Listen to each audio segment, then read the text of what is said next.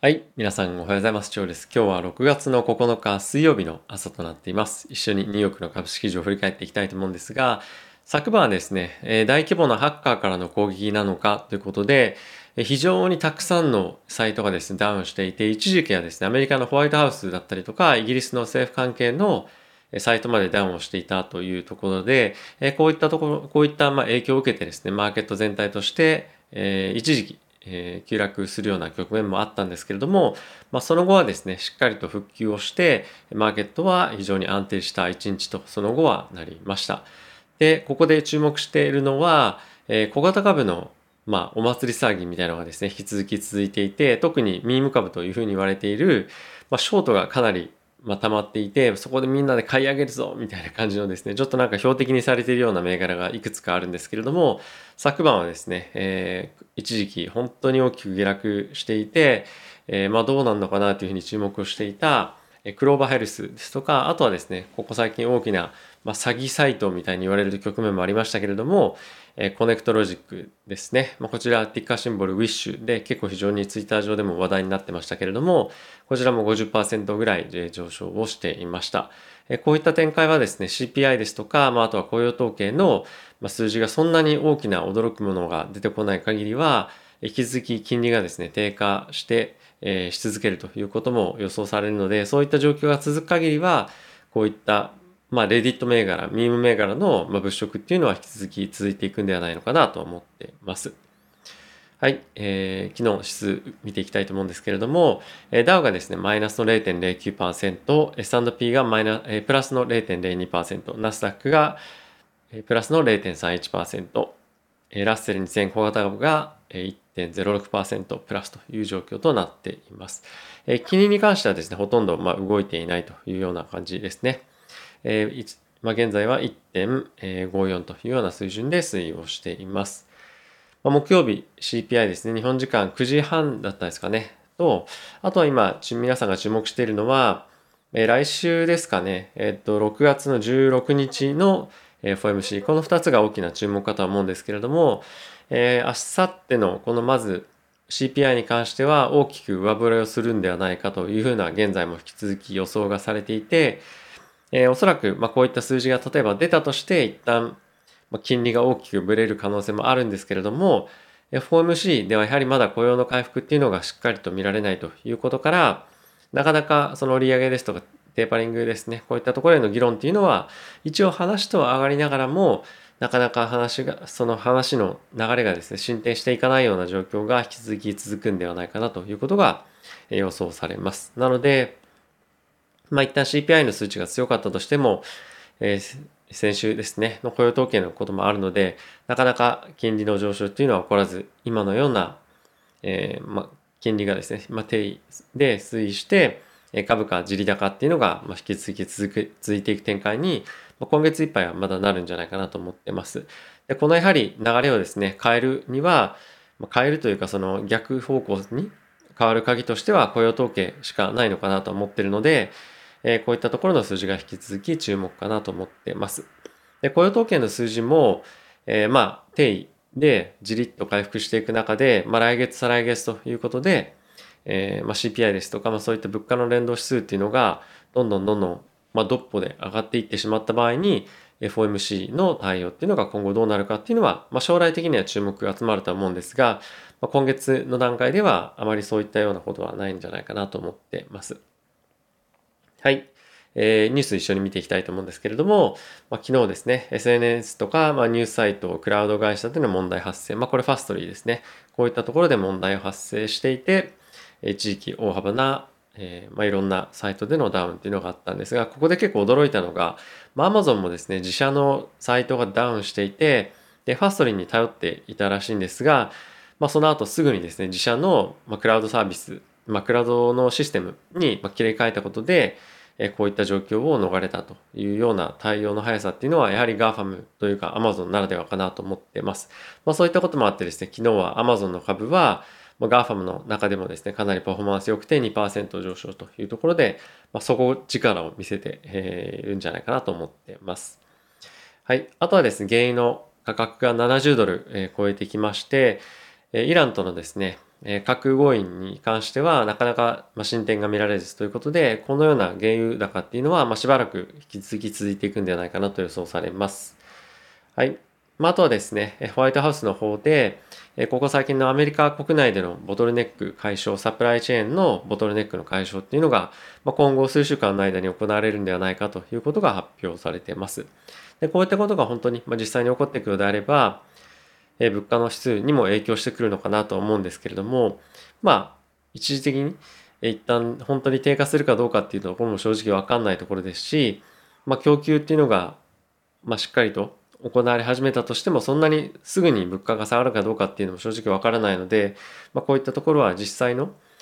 その CPI ですとか、そういったところの数値見てからでないとなかなか判断難しいかなとは正直思ってます。はい。あとはですね、アメリカの方でジョンソン&ジョンソンのワクチンがですね、かなりたくさん余っているというような状況らしいです。やはりアメリカの方でもワクチンの接種がどんどん進んではいるんですが、ジョンソン&ジョンソンのワクチンを接種したいという人が、なかなか出てこないということで、現在ですね、こういった余ったワクチンを、どういうふうに保管するかっていうところをですね、FDA と今確認をしたりとか、そういった作業に追われているということらしいですね。一応生産したのがですね、2100万回分っていうのを生産したんですけれども、その半分以上っていうのが未使用で今残っているというような今状況となっているそうです。はい。あとはですね、アメリカの方で、日本も含めてですね、渡航のレベルが警戒かなり高いところに置かれていたんですけれども、こういったところが徐々に緩和をされていっているようです。ただし日本の状況とかはですね、ものすごい改善しているかっていうと、そこまで本当に、なんていうんですかね、警戒レベルを下げるまで日本の状況が改善しているかどうかっていうと、なかなかそうでもないと思うんですが、やはりアメリカ国内での状況っていうのが、ワクチンの接種進んでいるということで、緩和されたというような、ことなんじゃないかなと思っているんですが、こういった状況ですね、やっぱ7月の、ジュライフォース独立記念日に向けて、安定してしっかりとワクチンの接種がアメリカ国内で進んでいるということだと思うので、経済的には非常に前向きなニュースなんではないかなと思ってます。はい。あとはですね、イギリスの方で、こちらアメリカ同様なんですけれども、住宅市場の過熱が起こっているというわけなんですが、これで一番非常に問題になっているのが、なかなかやっぱり労働階級の人たちが住宅についてですね、なかなか借りられないですとか、住宅の値段が上がっていくことによって、なかなか生活の本当に必需品なものに対してお金が回せないという状況が今も続いていると。で、イギリス、特にロンドンなんですけども、本当にもう数年に1回ですね、家賃が 30% とか 40% とかバカーンと本当に上げられて、もう強制的に上げられてしまうっていうような状況も結構何度も数年おきにですね、来てるんですね。特に商業関係の物件に関してはそういった状況も非常に頻繁に多発していて、それでもやっぱりロンドンの中心地っていうのは人が入りたいよっていう人がやっぱりいるので、どんどん上がっていくっていうのがもうほんとずっと続いてると。で、これがやはりイギリスの中でもトレンドになっていて、ロンドンだけではなくてですね、アメリカも同じような状況だと思うんですが、こういった問題がですね、どんどん格差を広げていくっていうところに政府としても大きな懸念を抱いているということもコメントを追加でされていました。で、同時になんですけれども、引き続きイギリスの方ではですね、300万人を超えるような一時解雇されている人々がたくさんまだ待っていて、このような経済として非常に厳しい状況の中でも、どんどん価格が、物価の、住宅の価格が上がっていってしまうことを、なかなか政府としても対応をできないということもあって、アメリカもそうなんですけれども、このような状況に対してどうやって対処していかなければいけないのかっていうのは、今後将来的に結構大きな問題になってくるんではないかなと思ってます。特にですね、今後アメリカの方では、人がどんどんしっかりと職に、ついていって仕事を得てっていう風な状況になってくるんですけれども、それよりも大幅な、経済成長よりも大幅な住宅の上昇っていうのが継続的に続いていくようであれば、イギリスも、ヘッドラインではなかなか出てきてはないですけども、アメリカですね、アメリカでもそういった問題が浮き彫りになって、何かしらやはりアメリカの政府、もしくは中央銀行としても、住宅市場の金利とかそういったところに対して、早急に手を打つっていうことも、状況によってはあるんではないかなと思ってます。はい。引き続きですね、CPI、FOMC 待ちっていうところだとは思うんですけれども、先ほど申し上げたように、CPI は引き続き強い数字が出ることっていうのは予想されるんですけれども、まだ前回の雇用統計の数字っていうところもあって、なかなかテーパリングへの議論っていうのは進展しないんではないかなと思っています。ただし、前回もですね FOMC ではテーパリングに向けての議論は開始すべきだということもコメントとしては一応議事録の中には残っていたんですけれども、パウエルさんからですね、そういったような発言っていうのは強くマーケットに対して発言されることもなかったですし、この辺がどういうふうなニュアンスとして変わってくるかっていうのは注目ではあるんですけれども、引き続き金利の低位継続っていうのが続くと思いますし、株価っていうのもまだまだ堅調に推移するような状況が続くんじゃないかなと思っています。はい、なかなかちょっと株価高止まりしているような状況で、なかなか買いづらいような銘柄も増えてきてますけれども、それでもじりじりと株価は上がっていくというのが今の状況なので、今後はですね、少し一旦調整入っている銘柄、特にバイオンテックとかモデルナも昨日そうですけれども、こういった調整が入りながらもどんどん小型株も上がって全体として押し上げられていくような展開に引き続きになっていく可能性があるのかなと思うので、どの銘柄をどのタイミングで掴むかっていうところも非常に今重要な相場になってきているので、追って買っていくっていうよりも下がったものに関してで、かつファンダメンタルがしっかりしているものを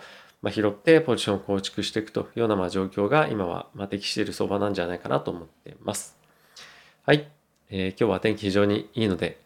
昨日ですね、僕らもというか、僕の家族は天気も良かったということもあって、昨日は本当にシーツとか羽毛布団とか本当全部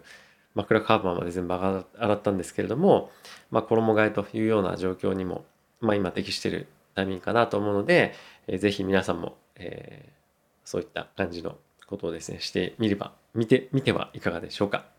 ではまた次回の動画でお会いしましょう。さよなら。